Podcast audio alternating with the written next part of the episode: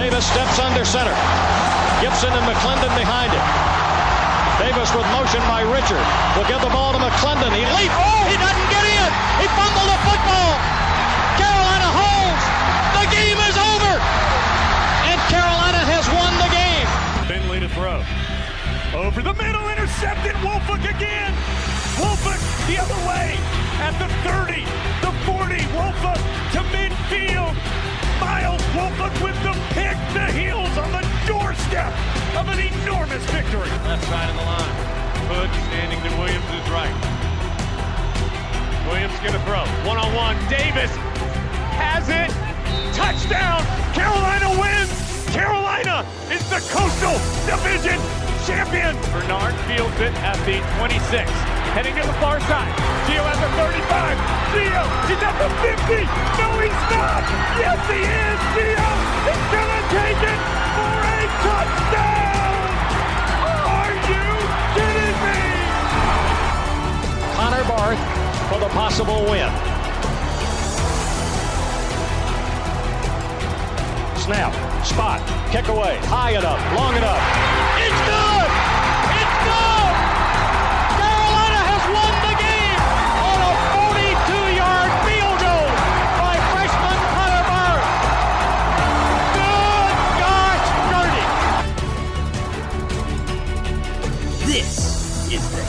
Tough Blog Podcast.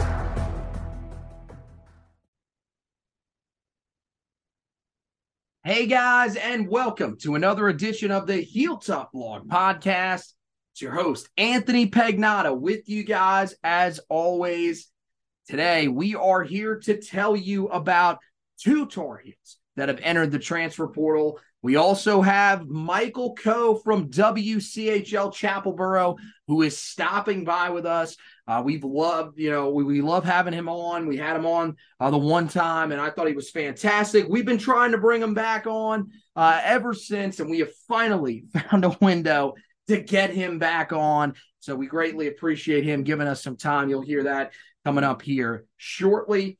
Um, and then we will tell you about uh, what you can check out on the website at the end of the podcast, including some news that just dropped this evening on the basketball side of things. So make sure that you are sticking around for that. But two articles that are up on the website that you guys can go and check out are the articles about the two transfers that Carolina has lost in the past two days. And interestingly enough, remember when the transfer portal opened the first time, the defensive side of the football was the you know part of this team that got rated and it's happening again. Now, not anywhere near the level that it was. This seems more about where guys are on the depth chart, um, you know, it, where they're at also in their careers. And I feel like, you know, both of them are, are sustainable losses, but one I think more significant than the other. We'll start with the one that happened today, probably the less significant of the two,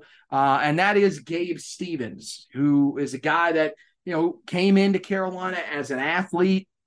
They were really trying to figure out where exactly they were going to play him. He played linebacker his senior year in high school and ended up at that jack position. Now the problem for Gabe Davis when he was at Carolina uh, is he, he, was never able to get on the field because of injuries. That was really the biggest issue for him. He missed the entirety of his true freshman season as he was recovering from an injury, and then last year uh, was not able to even get on the field in a special teams role. Uh, took him a while to even get back onto the field in the offseason. So uh, I think that that was really the the story when it came to him. Uh, also, a guy that was undersized when he came in, uh, was about 200 to 205 pounds. So he had to beef up. He got up to 220. Uh, he did play in the spring game. He was, you know, part of spring practice, but it seemed like he was buried uh, on the depth chart behind, you know, two veterans, Kaimon Rucker and Amari Gainer, who are going to really control the reps there this season at the jack position.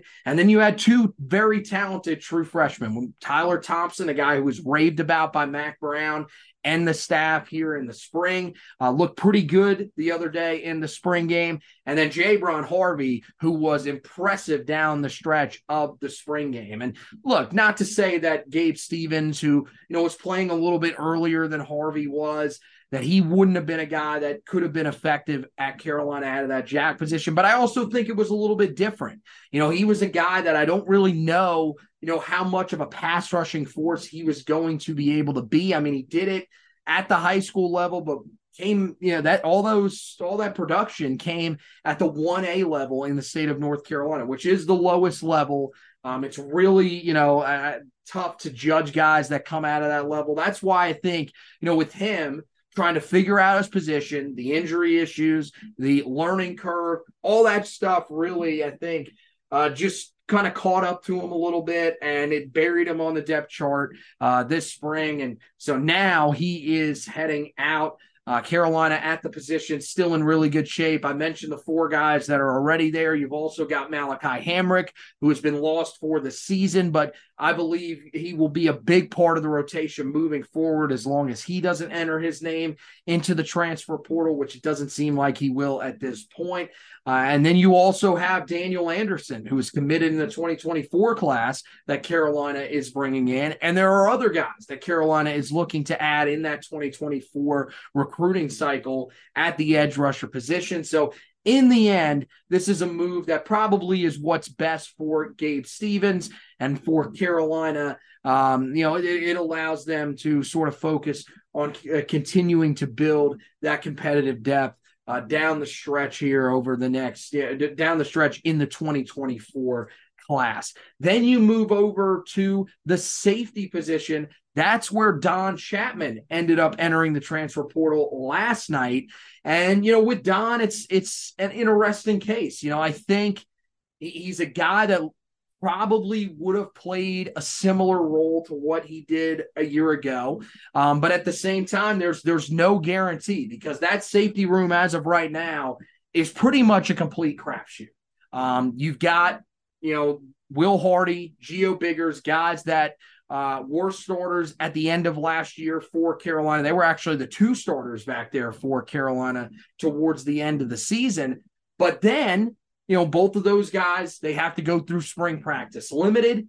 You've got Ja'Qurious Conley, who's trying to return from an injury. And uh, definitely, you know, we, we didn't really hear much about him in the spring. It's definitely taking him a little bit of time to sort of bounce back from that.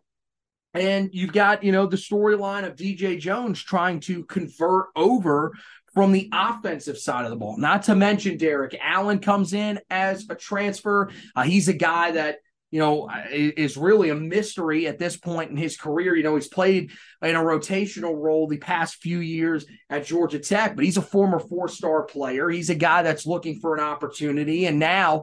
You know, with as wide open as things are, he could be a guy that could potentially factor in and start for Carolina. And that doesn't even include a guy that uh, was not there in the spring out of the transfer portal will arrive in the summer in Antavious Lane from Georgia State. So Carolina's got so many different guys in that secondary. Um, it, it's kind of, you know, at this point, um, you know, just uh, about figuring out where guys are on the depth chart. And that's probably the unit that the Tar Heels staff had the most difficulty piecing together. Um, I would imagine that you know they they came up with a depth chart there. Um, I would think you know to me I I think it's clear Will Hardy is going to be a starter regardless. I think Gio Biggers is probably the guy that you're questioning out of the two of those. He just struggled with consistency last season. Um, and and I think you know for right now, you know, with Don Chapman heading out, uh, having Derrik Allen and Ja'Qurious Conley battling for that starting job with Gio Biggers is, is probably, you know, the best case scenario. I think Antavious Lane coming in will probably factor in as well. And maybe that's what Don Chapman saw and said, look, I'm not guaranteed a starting job here. maybe I can go somewhere where I can play a little bit more. And the other thing to remember with him as well is that look, not only is he a, a guy that's been in Chapel Hill for a while now, he's a guy that started uh, for you know the the he started 15 games in his first two seasons in Chapel Hill. Started all 11 back in 2020, and has had his role cut since then to you know where he started just five games in each of the last two years. He's also a guy from the West Coast. He comes out of the state of California. That's where Carolina went and got him. So maybe he wants to go a little bit closer to home to finish out his career. The thing is, though, as I mentioned, with no answers here, this is the one that concerns me the most of the two. Um, don't get me wrong. This is not something where I think now Carolina's defense is in huge trouble because, you know, again, you talk about Don Chapman, very similar to a lot of the other guys at that safety position, incredibly inconsistent. Uh, at times, you know, he, he was a guy that would get beat in coverage. Um, I thought, you know, towards the end of last year, he looked solid. He looked better than some of the guys that Carolina had back there, primarily Cameron Kelly. But I, I still think that he's a guy that has his limitations. Um, he's a guy that at times struggled to tackle. Um, that, that, that, he was, you know, pushed around um, by you know offensive linemen that would get downfield and would just be out of position. So I think ultimately, you know, for Carolina, they're, they're trying to get some guys on the back end of that defense that can be more consistent, that can limit those big plays. And Don Chapman is part of that group that over the past few years just hasn't been able to do it. So maybe this is part of Gene Chizik and this staff turning the page on that group and trying to find those solutions on the back end and on the defensive front uh, when it comes to this defense. Well, guys, we're going to take a quick break. Uh, and then when we come back, it's time for Michael Koh here on the Heel Tough Blog podcast. He's been covering this team the entire spring. He was at the spring game. We have to ask him about all of that, what he saw from Drake Maye, how he's feeling about this offense overall, and a really cool event that's coming to Kenan Stadium this July. All that and more with Michael Koh on this edition of the Heel Tough Blog podcast when we return right after this. There are plenty of ways to find out everything that you need to know about Tar Heel football and basketball. Just go to Facebook, search at Heel Tough Blog, and find the Heel Tough Blog Facebook page and like it. When you do, everything the articles, the podcast, all in one central location on your timeline. Not a big Facebook user? Head over to Twitter at Heel Tough Blog on Twitter. Make sure you give it a follow, and you can follow the personal pages of our talents here at the Heel Tough Blog at HTB Anthony for Anthony Pagnotta, myself at HTB underscore Josh for Josh Marlowe, and at Hack Zubbard 2 for our recruiting analyst, Zach Hubbard. Hey guys, welcome back into the Heel Tough Blog Podcast. Anthony Pagnotta here with you guys, and it is time to bring in Michael Koh, WCHL. Uh, he's the you know writes sports for him, also a reporter for him. So uh, we've been trying to get him on here. We've been chasing him down here over these uh, last few weeks, and now we are able to get him on here as we are recapping spring practice for the Tar Heels, which is now officially in the books. And Michael, you know, look, the last time we tried to do this, uh, you know, we, we got a little mixed up. Um, and it also, I, I, remember the first time that we actually did this, we also had, you know, some news break on that night. We just had a news story break around Tar Heel basketball. So it seems like every time that we try to coordinate something here, the, the something just wants to stand in the way of, of, of me having you on.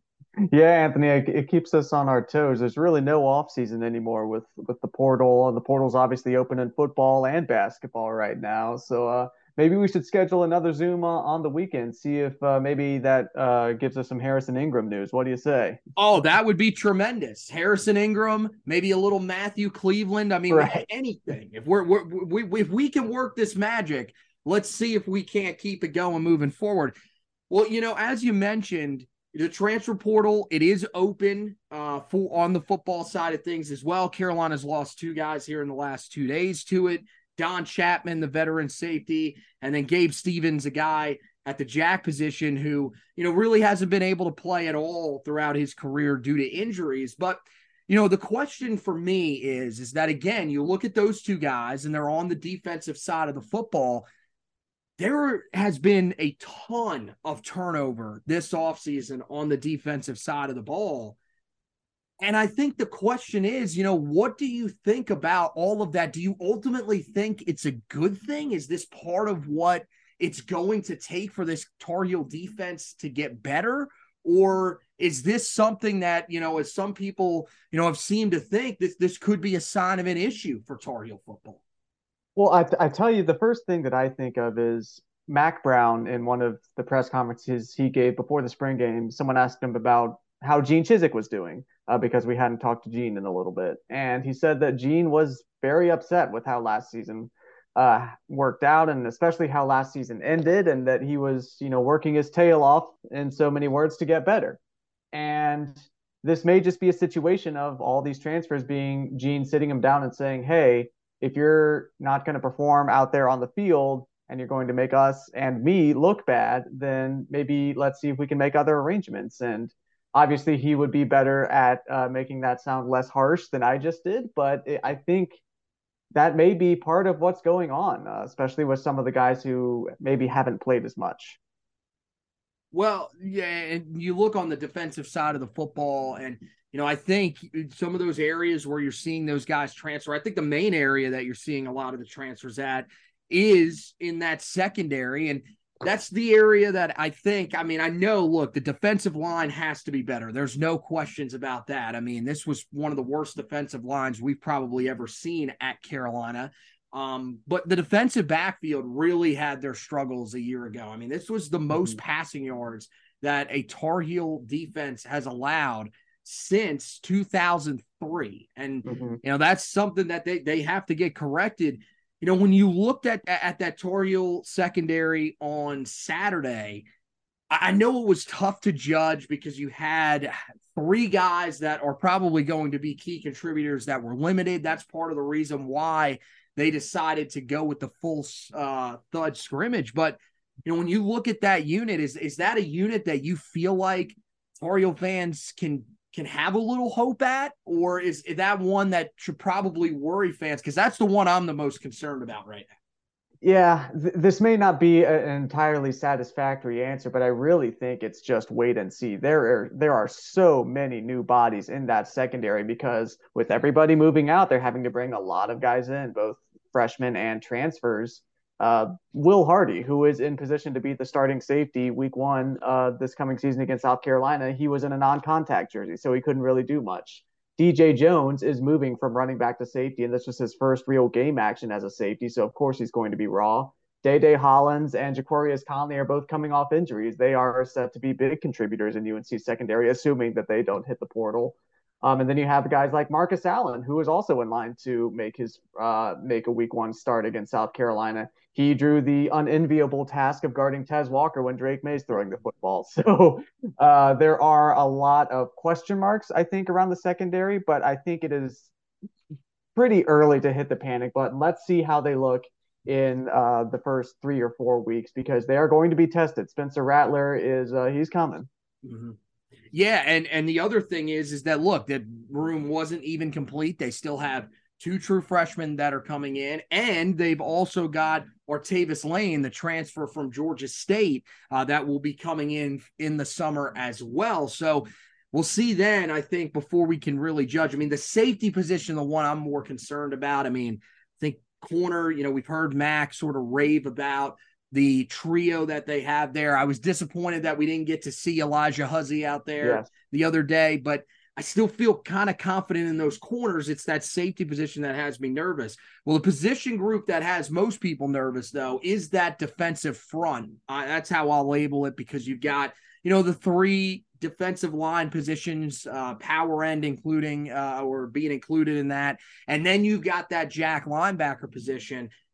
And you know, I I don't know how much you could really take away from what we saw the other day. I think it's going to remain relatively vanilla for you know most of, of, of the spring practices and spring camps that you see out there. But what what did you what did you take away? There were some guys that flashed, but I mm-hmm. think that's also one of those units where people aren't really going to get their hopes up until they actually see it on the field.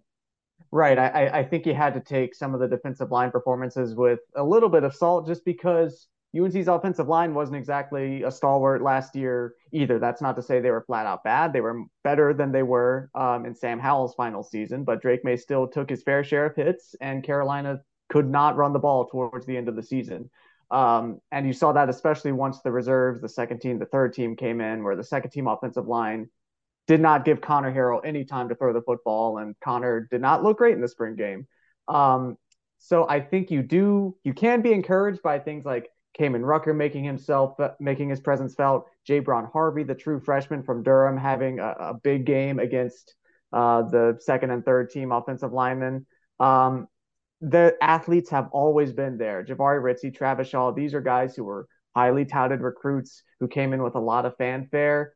And really, they have not produced so far. Uh, Gene Chizik has said publicly that he has been working a lot on the mental side of the game with Travis Shaw because the physicality is all there. He was a five star recruit, top 10 in the country for a reason. So that is really the key position, Anthony, that uh, is going to make or break Carolina season, in my opinion. We've seen it too many times where if the Tar Heels play a ranked team or an elite program, they get bullied on the line on both sides of on both sides of the ball, particularly the UNC defensive line being bullied by an opposing offensive line.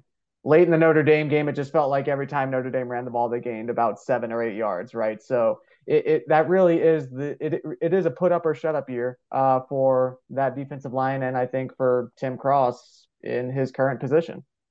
Yeah, well, you move over to the other side and the offensive line group.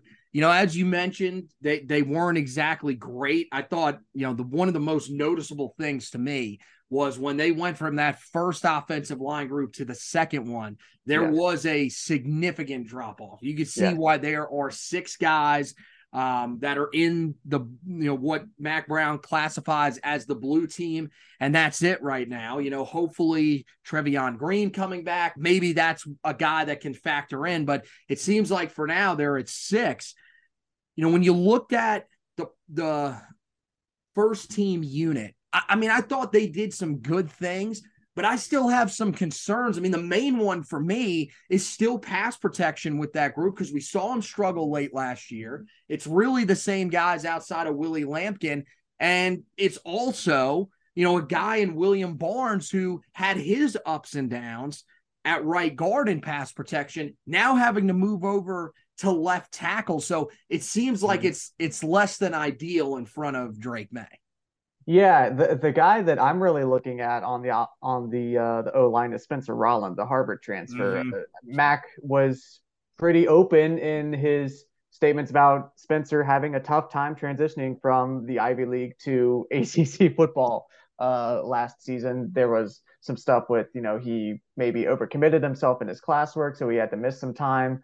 Um, but I think Spencer getting uh, a, another year in Carolina is going to really help him. I'm excited to see how he looks because he's got that year under his belt now, and maybe that the fact that he's still on the first team is going to give him some confidence to say, "Hey, I really can block ACC defensive ends." Um, so he's going to be critical. I'm I'm excited to see Willie Lampkin. I really am. He was dealing with a finger injury in the spring game, but the versatility on the line is something that Mack and Randy Clements have been looking for, and he can provide. And he played at a very good Group of Five program in Coastal Carolina. So I do think better days are ahead for the offensive line. I know a lot of fans would love to see Zach Rice, the five-star sophomore. But with O line, these things just take time. Hardly ever are you going to come in as a heralded offensive line recruit and immediately put in the starting lineup on day one or even year two sometimes it takes three or four years to, to break in there. And that's just the reality of how the position works. You've got to get your weight right. You've got to get your fitness right. You've got to learn how to block dudes that are a lot older and bigger than you. So, yeah, I, I think, as I said before, better days ahead. Better days are ahead for the O line. Well, the and the thing with him is is that uh, it was about midway through uh, spring practice Mack Brown was talking about him, revealed that they had moved him to guard basically early last year, which was something I, I don't know how many knew, people knew. Um, and then, you know, you talk about the three offensive line coaches in under a mm-hmm. year. Um, yes. So, I mean, you're you're having so much change that these guys are having to go through. I mean, you're you're talking about with Zach Rice. He was initially recruited and brought in here by Stacy Searels, so he has mm-hmm. he has been through all three guys. So yeah. yeah, I think that's that's where some patience really needs to be employed you know, when look, we've been talking about some of the negative stuff. Let's go to the positive stuff. And I know, you know, eh, people are going to say, well, really it's all about the offense. Well, yeah, I mean, that's that's kind of where we're at, I think, defensively for the Tar Heels. But offensively, you know, there's a lot of things to be confident in. And the biggest thing that you got to talk about first when you talk about that side of the ball is Drake Maye and his fit in this new offense. Again, you're going to see a lot of really plain vanilla stuff in the spring game. People are mm-hmm. not going to want to give away these these staffs are not wanting to give away anything um, through that tape. But I thought Drake Maye looked pretty good. You know, I think there were, you know, some concerns about the way that he finished last year. I don't think anybody was panicking, but I think mm-hmm. some people were wondering, you know, is this a guy that um, you know, saw all this pressure a year ago and got rattled. Will he be able to shake that off? I thought he looked very close to the Drake Maye that we were used to uh, through the first 10 games of last season. Yeah, the absolute best thing that could happen for Drake Maye is for Carolina's offense to become two dimensional again.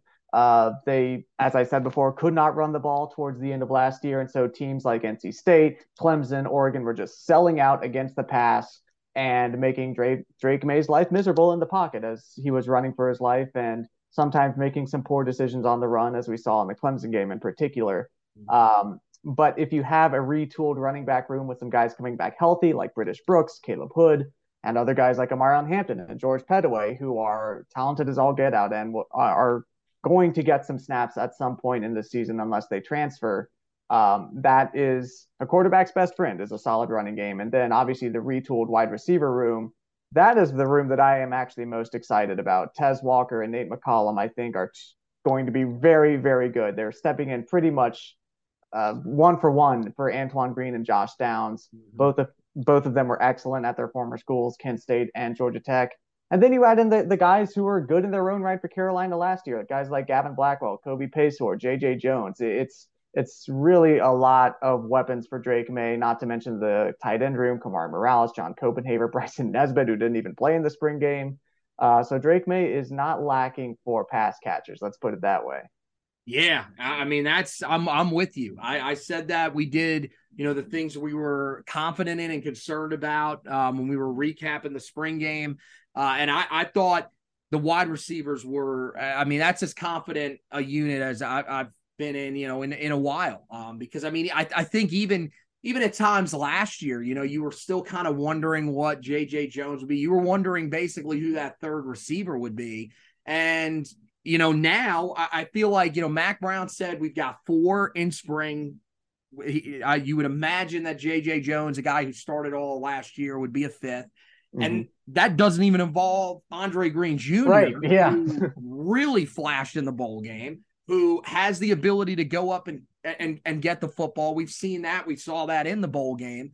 Um, I I mean, yeah, I'm I'm incredibly excited about just the overall state of, of where that unit is now with the running back room. You know, I, I I'm I'm with you. I really like the bodies that are in there. But this is something that we've heard Mack Brown talk about really since even last spring.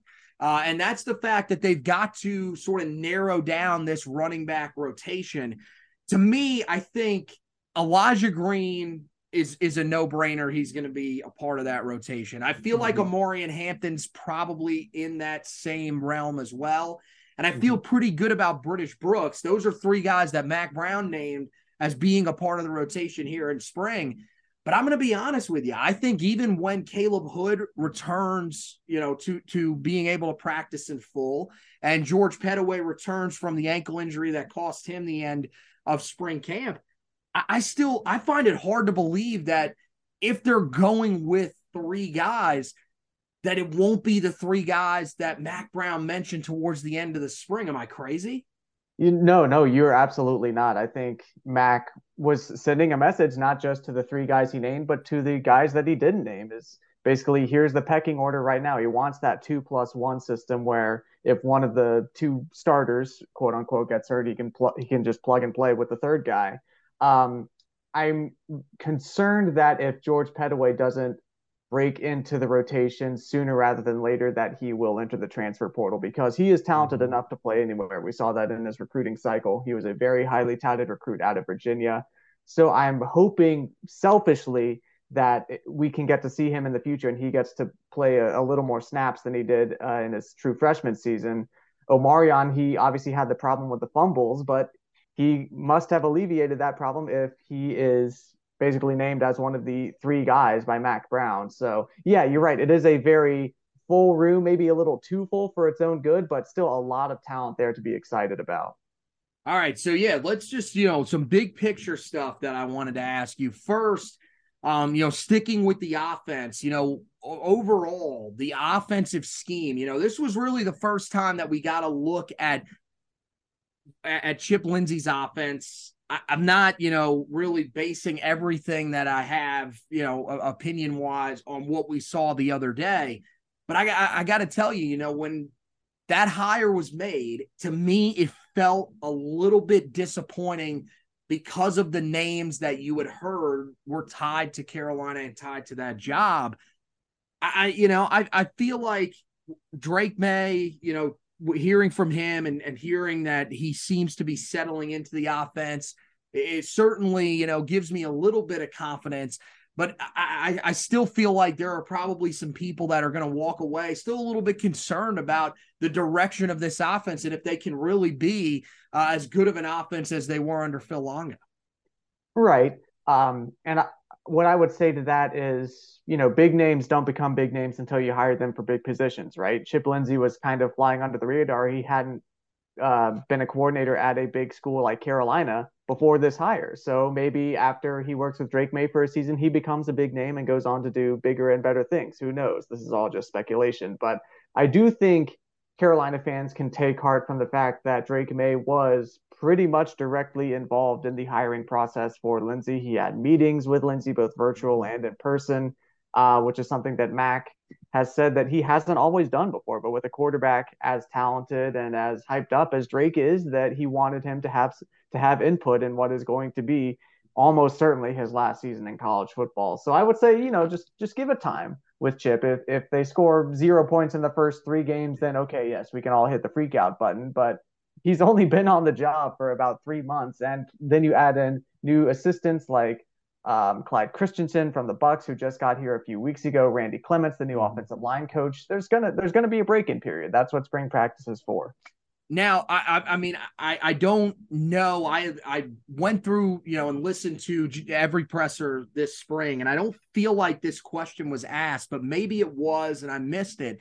Do you know how exactly they are going to call plays? Because it's kind of an interesting dynamic that they have Chip Lindsey is the OC, but you also have the passing game coordinator, Lonnie Galloway, and Freddie Kitchens, who, of course, was an mm-hmm. offensive coordinator, even a head coach uh, at the NFL level. So, ha- have they really laid out how exactly they are going to call plays? Is it going to be all Chip, or are those other guys going to be involved? Yeah, you know, it's a good question because Chip uh, did uh, I, I don't think there are going to be the wild hand motions of the Phil Longo era with with Sam Howell and Drake. Yeah. Uh, but it it is going to be an interesting dynamic because there appeared to be a little bit of disagreement between Longo and Mack towards the end of last season over how that system was going and what plays were being called. So it, it's definitely going to be something to watch. I do not personally know the answer to that question. That's probably something that Chip and Mack are discussing right now as we speak. So yeah, I think that's definitely something to watch. Yeah, I, and the thing that I've expressed is the only concern that I have is that we saw multiple play callers when Larry Fedora was here. You had mm-hmm. guys that I mean, there was a time towards the end um, where there was a guy that called plays on first down, a guy that called plays on second down, and a guy that called plays on third down. And that's Fedora's freak show. yeah, that's what I'm trying. That's what I think a lot of people are trying to avoid here. Um, I would imagine Mack it'll it'll be a little bit different with him at the helm, but uh, that is an interesting point that you saw him and Phil start to butt heads a little bit um, that, towards the end, and I think maybe you know Chip Lindsey's a guy that's going to fit a little bit better with Mack Brown, and ultimately that can make things a little bit easier, especially in that red zone. Uh, the other thing that's interesting, we heard this the other day, Drake Maye also somewhat involved in setting up plays on the field um, mm-hmm. and, and and giving out um, instructions to uh, the players as opposed to really the first uh, two years that he was on campus and his first year last year as a starter, um, him pretty much just going off of what Phil Longo uh, would give him off the sideline. So, um, the the other thing that I wanted to ask you, you know, this has been sort of a polarizing topic here over the last few days. Um, it, it, it, was, you know, Carolina goes with the 85 play scrimmage after, you know, a little bit of, of the position drills, seven on seven, just like they did last year. Mm-hmm. But then it's a full, what they call thud scrimmage. So it's not full contact. It's really utilized so that you can get the players that are limited in there. What did you think about that choice from Carolina to go with the full 85 plays at Thud and not go full contact? Because I've seen a lot of people that are concerned. You know, look, this isn't the greatest tackling team, although I think you could say that about just about any team in football at this point. Um, but I, I, I think that there is some legitimacy to that in the fact that we've heard Gene Chizik talk so much about wanting to be more physical. Mm-hmm. Yeah, it, it's a good point. Um, but I, I would add that the spring game is not the only scrimmage that Carolina plays in the spring. They play multiple mm-hmm. scrimmages behind closed doors, and not I assume not all of those were thud. I assume many of those were full contact. I would hope probably so. yeah. That's probably how some of the guys got hurt.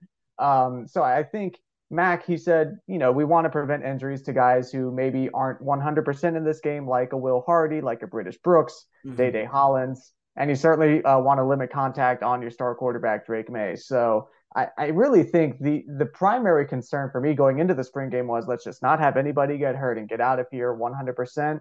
And it appears they did that. So I, I really had no qualms with going with Thud. It may not have been as good a show for you know people watching on TV or people watching in the stands, but I do think it was a good insurance policy going into the summer break and then going into fall camp in August.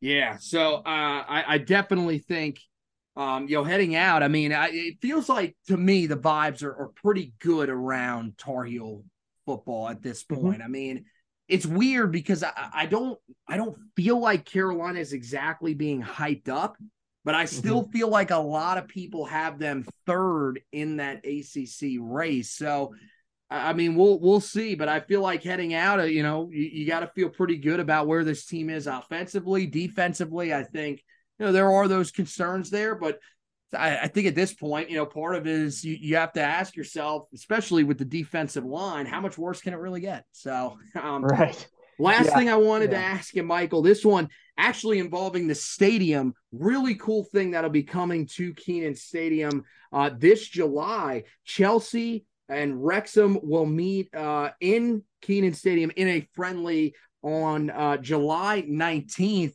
Uh, what did you think about that news today uh, coming down? Yeah, I think it's awesome. I think whatever exposure you can get Kenan and the, the wonderful environment there in Chapel Hill to a more national or international audience, I think is the uh, for UNC's benefit. What I do find interesting is that they are going to have to put in a temporary natural grass field on mm-hmm. there because the um, those teams are not are not playing on turf. They don't want to play on turf, so they're going to have to put in temporary grass like they did in Charlotte last summer when Chelsea played Charlotte FC there. Yep. So it is going to be a lot of logistical stuff going on in Chapel Hill over the next three months or so. But I do think it is an exciting opportunity. Mack Brown, Anson Dorrance, uh, both seemed very excited about it. Of course, Anson Dorrance is a huge Chelsea supporter, so he would be excited. and um, yeah, it was just it was just cool to talk to some of those guys earlier today and sort of pick their brains on how this all came to be and how they're they may you know swing it as a recruiting tool saying hey you know we've got these two excellent european clubs coming to play in chapel hill. Why can't you? Um, so yeah it, it's it's going to be an exciting summer in kenan for sure.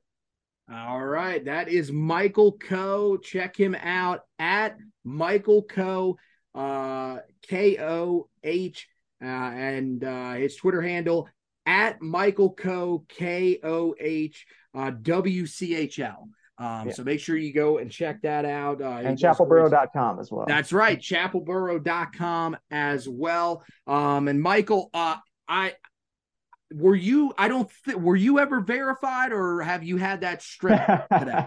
yes, I am recently unverified. Oh my gosh. Well, I'm not going to give eight dollars a month to Twitter though. I'm not that dumb. Yes, exactly. And uh, you know what though? You always have a spot on this show uh, you're verified amongst the Tar Heel community, and we appreciate you stopping by with us, man. I appreciate it, Anthony. All right. So we want to thank Michael Koh for stopping by with us. Really do appreciate him taking out the time to hang out with us. Uh, one of my favorite guys to have on the podcast. Uh, just you know, a, a, great you know reporter of information, but also not afraid to bring those opinions. And uh, you know, he, he's you know talked a little bit there right as we were coming in about the big storyline around Tar Heel basketball, and that is that Cormac Ryan, the transfer from Notre Dame, has committed to Carolina. And we've got an article up on the website. Josh wrote that up. Of course, we did record a podcast earlier today as well, where we did talk about Cormac Ryan. He had not committed at that point, but do encourage you to check out both of those things uh, on the Heel Tough Blog website, heeltoughblog.com. Uh, make sure you know when you when you're there, you're also checking out uh, those two articles that I told you about earlier with uh, both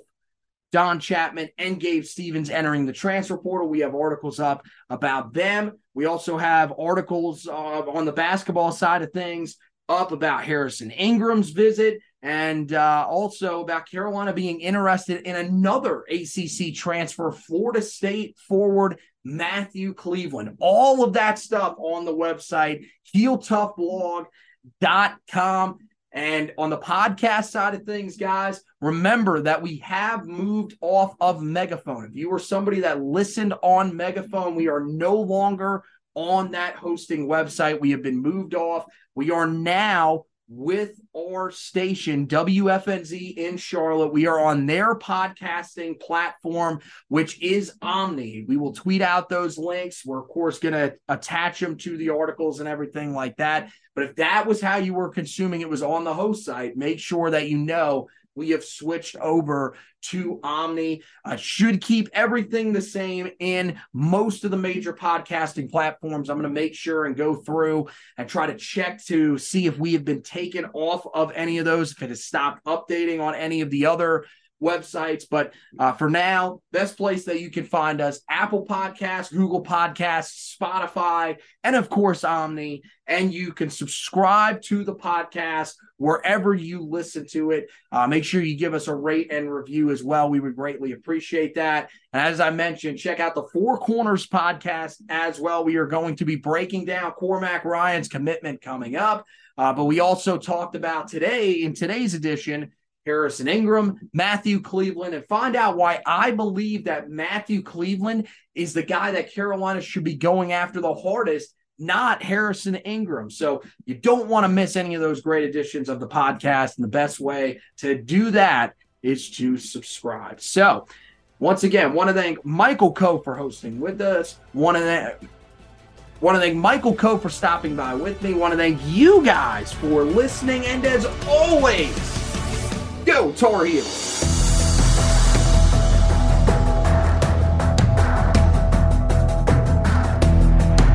Hey guys, Anthony here. We want to thank you guys for listening to this edition of the Heel Tough Blog podcast. If you could, make sure you head over to wherever you listen to your podcast, find out where you can rate, review, and subscribe to the podcast, and go ahead and do that for us. The rating and reviewing, that helps us to move up some of those rankings, and the subscribing, that is for you, so you don't miss any editions of the podcast coming up. We look forward to you being a part of the Heel Tough Blog podcast family moving forward, and thank you once again for listening to this edition.